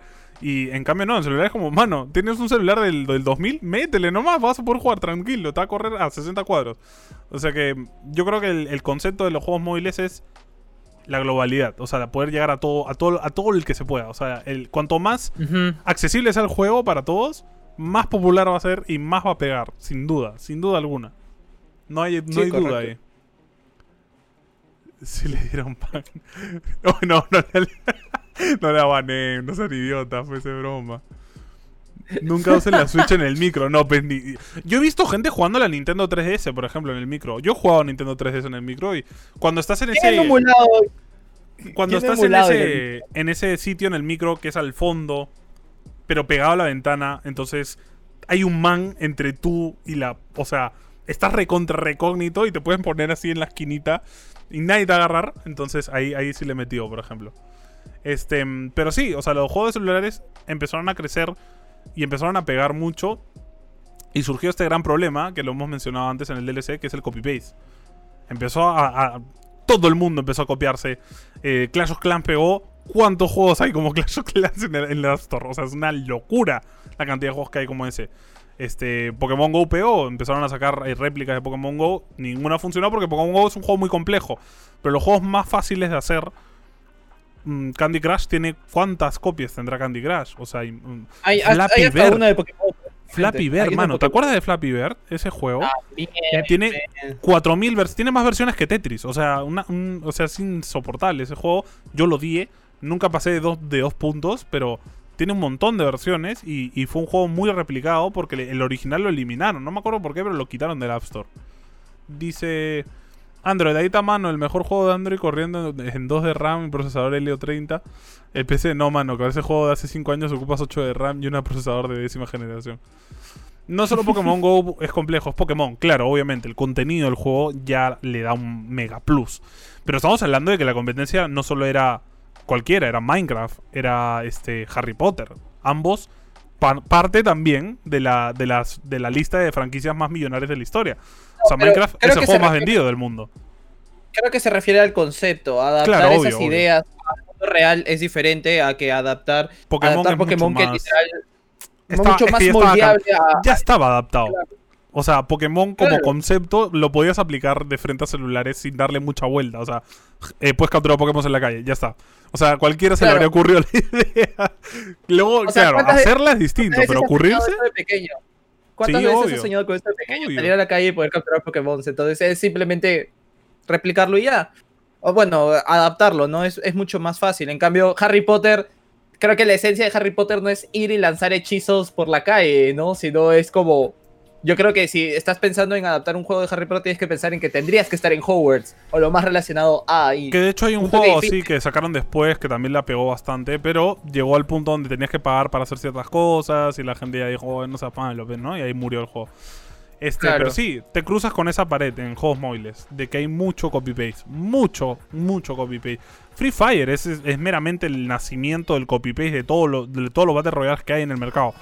Mezclemos todo lo que haya de cada juego y, y saquemos este, esta abominación. Porque este juego, cuando yo lo veo, digo, man, esto es una abominación. O sea, eh, no tiene pies ni cabeza, tiene tantas mecánicas que es una locura. Pero, pero funciona, le ha ido bien. O sea, de hecho, creo que le va mejor que a Fortnite, sin duda. O sea, mm, yo creo que venderá más que Fortnite seguro, fue el Free Fire. Porque tiene un público Bueno, más pero- extenso. Sí, en el móvil, en el móvil ha, ha sido una, ha sido una, ha roto, ha roto todo tipo de esquemas y, y el- El más grande es otro, ¿eh? Aunque no lo creas. Porque traje la lista de los cuales son los juegos más factur- que más facturan en el, en el mundo. Y el primero es PUBG Mobile. Le gana a Fortnite. Tiene mucho gana- sentido. Le gana a Free Fire. tiene mucho sentido para mí. Primero que fue el primero. Porque el Free porque el Free Fire, el Free Fire y es un juego que ya lo hemos conversado. El Free Fire es un juego que es popular. El Free Fire Muy es un juego que es popular porque porque todo el mundo lo puede jugar. Es muy tercermundista. Entonces la gente realmente no gasta en ese juego. O sea, Claro, muy claro. pocas personas gastan plata en ese juego. Por ahí que están empezando a sacar colaboraciones, no sé, pues con Cristiano Ronaldo, con One Punch Man, con cosas así que puedan hacer que eleve este, este, este, este mm, medidor de dinero, pero por ahora no lo están haciendo. Entonces la gente que juega otro tipo de juegos, así como nosotros definitivamente, que gastamos, no jugamos Free Fire. Entonces, eh, es por eso que, bueno, PUBG Mobile es, es una sorpresa para mí, pero sí para mí no es sorpresa que Free Fire no sea Por un lado eso y por otro lado es que PUBG Mobile eh, cuando salió tuvo este problema de que no era accesible, de que corría solo en celulares muy potentes, porque estaba era un port del juego original. Pero luego Ajá. tuvieron un gran parche donde el juego no solo pasó de pesar como 2 GB a pasar como 300 megas, sino que adaptaron las gráficas del juego de manera que corra en cualquier vaina. Cosa que hace Free Fire, ¿no? Que corra hasta una patata. Y, y eso fue un gran plus porque PUBG Mobile se, se levantó como, como el ave fénix y empezó a destruir porque claro, PUBG como juego está más refinado y tiene mecánicas más interesantes que Free Fire. Y, tiene, tiene muchas más actualizaciones interesantes, ¿no? Este, Free Fire creo que se ha convertido... Quiere seguir un poco el modelo de Fortnite, pero a la vez no lo hace. Porque Fortnite es verdad que mete mucha colabo, mucho personaje, mucha vaina, pero también mete mucha mecánica y cambia mucho el juego constantemente. En cambio, Free Fire simplemente mete skins, pero no mete mecánicas nuevas. El juego sigue siendo igual. Entonces ahí pierde mucho, ¿no? Porque la gente se aburre de- de- del repetitivo. Y creo que en móviles es mucho más fácil aburrirte, porque todos los juegos son gratis. Entonces, todo lo que puedas encontrar en la App Store lo puedes jugar, porque es gratis. Entonces, no es como en PC que dices, bueno, sí es verdad que hay un montón de juegos gratis, pero la gran mayoría de juegos más interesantes, si es que no quieres jugar competitivo, son de pago, ¿no? Son cuestan. Entonces, cuando quieres Ujú. jugarlo gratis, también llegas a pasar eso, ¿no? Que te aburres o, o te ca- causa una seria enfermedad como la es me gusta jugar LOL, ¿no? Eh, o soy dotero y, y debería morir antes de, de seguir jugando Dota.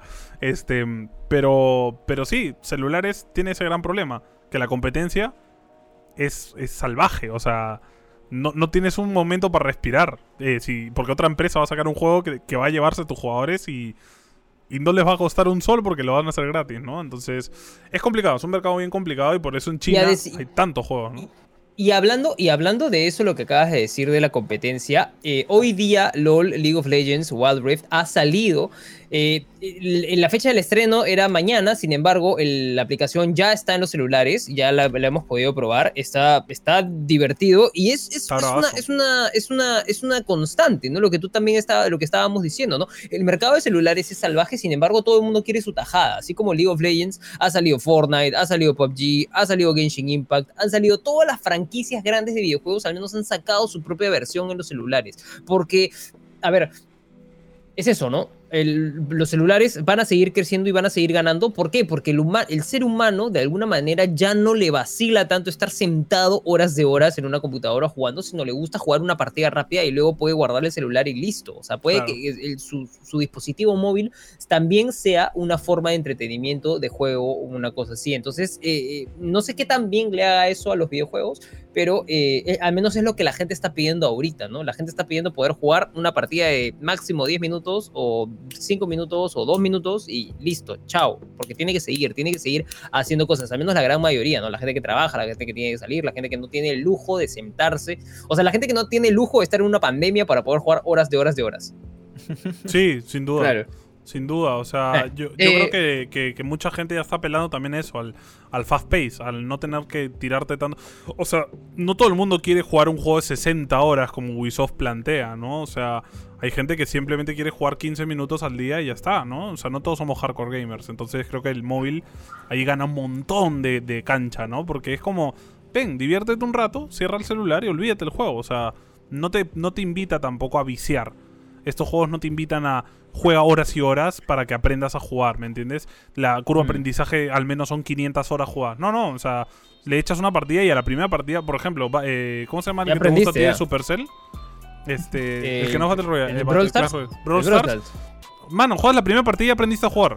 No, no tiene mucha ciencia. El juego Así es- es simple. en dos minutos aprendes a jugar. Y, y ahí gana un montón, porque claro, le echas una partida y dices, ah, qué chévere. Le metes cinco partidas y luego dices, ok, ya me aburrí. Y lo cierras. Y mañana estás en el baño, metiéndole ahí un fax al diablo. Voy a abrir otra vez este juego. Pim, y le metes. Y así empieza un poco el vicio, poco a poco, ¿no? Poco a poco, poco a poco, poco Claro. hasta que un día dices, "Mm, me voy a comprar una skin. Uy, eh, pack de bienvenida, voy a comprarlo, ¿no? Y, y- y ahí es cuando Claro. la empresa lucra, porque claro, no es, no es lo mismo de, ay, ¿cuántas copias de juego vamos a vender? No, no, ahí es, ¿cuántos jugadores tenemos? Un millón, vale, ¿cuánto porcentaje de personas va a pagar? Un 10%. ¿Cuánto es un 10% de, de un millón? 100.000 personas que van a pagar. Pagan 15 soles cada, cada persona, 100.000 por 15. Ya es un dinero, gente, es, es un dinero. Y, y estos son juegos que además se le mete muy poca inversión en comparación a los AAA. Trabaja muy poca gente en un juego de celular. Y son muy fáciles de programar. Entonces, puedes lucrar mucho. Ah, Y ese es el modelo que está haciendo Tencent, que es la empresa más grande de desarrollo de juegos. Que en verdad no es una empresa, es una multi-empresa que tiene muchas empresas dentro. Incluso tiene parte de Blizzard, parte de Sony y todo. Y ese es el, el modelo. Hagamos 50 juegos al día. Da igual. Pero que, ven, que ganen plata. ¿Me entiendes? Lo mismo, Sacan- la misma, la sacan misma, cinco juegos la al día. misma, la misma combinación del youtuber, ¿no? Mejor Claro. que le sacas 50 videos horribles y, una- uno que- a, y uno va a ser antes que calidad. cantidad, cantidad que calidad, ¿no? Entonces A mí- es, es- es como, es como a mí, a mí, a mí me da mucho miedo eso, al final de cuentas. Me da mucho miedo Tencent porque creo que va a dominar el mundo junto con Tesla, pero este Espérate, por ahí Pero preguntan en el es- chat si tengo la música de Dead Note de fondo. Sí, gente, tengo un, un chill, o sea, es un video de low-fi, pero con la música de Dead Note. Buena shit, búsquenlo en YouTube. muy Este- bien, Ya, muy ah, bien. Buen amigo, son, pero nos bueno, donó no, 10 lo que estrellas, yo quería- Ronaldo. Muchas lo gracias, que yo quería decir lo que yo quería decir era que a eso más o menos es donde yo creo que va el género el género móvil y el género de los videojuegos en general. O sea el videojuego tiene que ser gratis y tienes que ver por dónde empiezas a lucrar. Claro. porque eso es lo que está ganando ahorita. O sea no es cuántas copias voy a vender o algo así que no sé qué. Los, video- como los formato videojuegos serie, más famosos los más grandes los más esto termina siendo claro termina siendo esta, este- videojuego que es gratis que va sacando temporadas. Claro, las películas ya son más o menos como eh, arte, ya. O sea, eh, aparte de Marvel, ¿no? O sea, ya casi, casi todas las películas que no son de Netflix son un poco en rollo por el amor al arte. No son tanto para lucrar ya. Muy pocas. O sea, tienen que ser de empresas muy importantes. Igual los juegos. Los juegos AAA, como ya lo hemos hablado, se han vuelto juegos de autor. De Last of Us, este, eh, God of War, son juegos que se nota quién lo ha dirigido. Y al final te los consumes por el arte, por la historia. No los consumes meramente por las mecánicas o por diversión, sino porque es un juego que te interesa, que te da algo más. Entonces, medio que los juegos grandes han vuelto este, este rollo artístico y los juegos de diversión son los juegos celulares. Son los juegos que puedes echarles horas y horas y no, no te importa la narrativa, no te importa el lore, no te importa nada. Solo quieres jugar y no conoces a nadie. O sea, ese es el rollo del juego. Y creo que como tú dices, creo que es el futuro también de la industria y, y y los números lo muestran. O sea, la cantidad de guita que hace la industria de los móviles es brutal. Mira Among Us. Among Us es un juego que hizo algo muy interesante, que es combinó jugadores de PC con jugadores de móviles. Algo que muy pocos juegos han hecho. meramente como que no de, ay sí, puedes jugar tu partida en PC y luego jugarlo en el celular. No, no, no, puedes jugar con tus patas del celular en tu PC. Que es algo revolucionario para mí. Si te- en crossplay con, con celulares es una locura. Fortnite también lo intentó implementar. Obviamente la diferencia de nivel de jugabilidad es muy distinta, entonces es muy difícil aplicarlo. Pero en juegos como Among Us va muy bien, porque claro, eh, ¿qué importa que esté en el celular? Al final del juego la experiencia es igual, ¿no? Mientras esté en una llamada de Discord, todo bien. Entonces, este, yo creo que el modelo de los celulares está ganando mucho terreno por esto, por, por la Ya, accesibilidad y por la oferta, porque salen 5 juegos de celular al día, o sea, no vas a, o sea, si ya hemos dicho de por sí que si no te gusta jugar, siempre hay un juego para ti, en celulares siempre va a haber un juego que te va a gustar, o sea, la única cosa es Sí, buscar hay algo para ti. siempre. Me parece, me, parece, me parece completamente válido, ¿no? Porque dentro de todo, como hemos estado diciendo, hay tantos y cada día salen más. Si hay- así sea el refrito, es este, hay algo para ti, ¿no? Claro. En tanto Algo te va a gustar Creo que más que. Ahora, para, para ir cerrando, porque se nos ha Sí, ido sí, sí, sí. la, la hora, este, ¿una conclusión o esa es tu conclusión? Sí, definitivamente esa es mi conclusión, no, no voy más allá. Tú, Yo creo, que, yo, creo que, yo creo que para cerrar, eh, sí, sí, respondiendo, respondiendo al título, al título que le vamos a poner al, al episodio de hoy día, que ya, bueno, claramente los que están escuchando en Spotify ya lo han, ya lo han visto, yo creo que los jugadores de celular, eh, o sea, los juegos de celular sí son jue- juegos, y los jugadores de celular ya son, ya son gamers de todas maneras, y todo el mundo lo está notando, y si alguien dice lo contrario, simplemente es porque un poco el- el- les duele en el bobo, ¿no? Les duele en el bobo el cambio. El cambio el cambio no es fácil, amigos. El cambio no es fácil y si alguien por ahí que está muy apegado a su consola o a su PC o a su esto y no, no puede reconocer a los demás como, como gamers iguales, eh, está, está, está bastante mal porque lo- la industria de los videojuegos en los celulares ya factura muchísimo más que la otra. Entonces, es más, si alguien tiene derecho, si alguien tuviera derecho en cuestión de dinero a decirte quién es un gamer y no, son los jugadores de celulares. Porque Claro, son personas que olvídate. ahorita están dentro, dentro, aportan a la mayoría del mercado eh, de videojuegos. Entonces, hay, hay, hay como, una, hay como un, un terreno que tiene varios grises, sin embargo, es, es, es imposible decir que no, no, no tienen. Que ellos no tienen. Otra, no otra cosa no- que dice muy cierta. José Eduardo es que un celular de 150 dólares ya te corre básicamente todos los juegos del mercado de móviles. En cambio, para jugar todos los juegos del mercado de PC, te tienes que gastar un dinero en una PC que pueda hacer todo eso, ¿no? Entonces, eso es lo que decíamos, la accesibilidad de los móviles es totalmente superior. O sea, es que no hay pies ni cabeza. O sea, con cualquier celular puedes jugar. No con cualquier consola puedes jugar. Tienes que comprarte una... con- eh, Sony no tiene varias plays. No tiene una play más barata que otra. No, no. Tienes que pagar un mínimo. O sea, siempre va a haber... Hay una más cara que otra. Pero nunca va a haber una más barata. Claro. Entonces, Yo- ahí pierden yo mucho. para, para, para terminar Para cerrar, mi- cierra, Sebas, cierra. Cierra, papi. Eh, yo, creo, yo creo que de por sí los juegos celulares eh, dan esta facilidad, de, como dijimos, ¿no? De jugar algo rápido que te entretenga por un toque y sobre todo que te distraigan, no sé, si estás esperando algo o simplemente al momento de salir a la calle, ¿no? Eh, como mencioné, a mí me parece que Pokémon es, es algo que este, a mí me distrae mucho, aprovechando ahorita que mi- el mismo autor me ha recomendado caminar, entonces estoy ahí aprovechándole un ratito y de ahí cuando estoy en mi casa no toco el celular también, porque es otra cosa, en casa tengo otras cosas para Claro. jugar. Este, igual, yo, eh, según lo del título clickbaitero que, que hemos decidido, yo sí opino que la gente que juega en celular también son gamers, ya. Eh, No podemos decir que no, porque obviamente estás jugando algo y, y hay gente que solo se dedica a jugar estos juegos de celular, entonces prácticamente es eso lo que, lo que define a un gamer. Eh, sin nada más que decir, ¿puedo despedirme de la gente? ¿Yo? ¿Sí? Por favor. Este, bueno, eh, por ahí Enzo dice Apple Arcade. Ya hemos hablado de Apple Arcade en su momento hace, hace casi un año y medio, cuando salió y fue un, un fiasco, así que puedes buscar por ahí el programa. No me acuerdo cómo se llama, lo siento. Pero algo de Apple debe tener por ahí. Pero nada, eh, antes de que sea cierre, saludar de nuevo a nuestros Patreons, a Manuel Ponte, Kevin Regifo, Giselle Minchola, Eison Santillán, José Sáenz, André Maximiliano. Matías Bulanger, Mauricio Mercedes, Álvaro Sánchez y Juanpi99. Los llevamos muy adentro del corazón. Y ya saben, si quieren apoyarnos, patreon.com slash linkstart. Se vienen, se vienen cosas, gente, se vienen cosas. Bueno, eh, ahora sí, muchas gracias gente a todas las personas que nos han acompañado en el stream del día de hoy y muchas gracias a las personas que nos están escuchando en Spotify.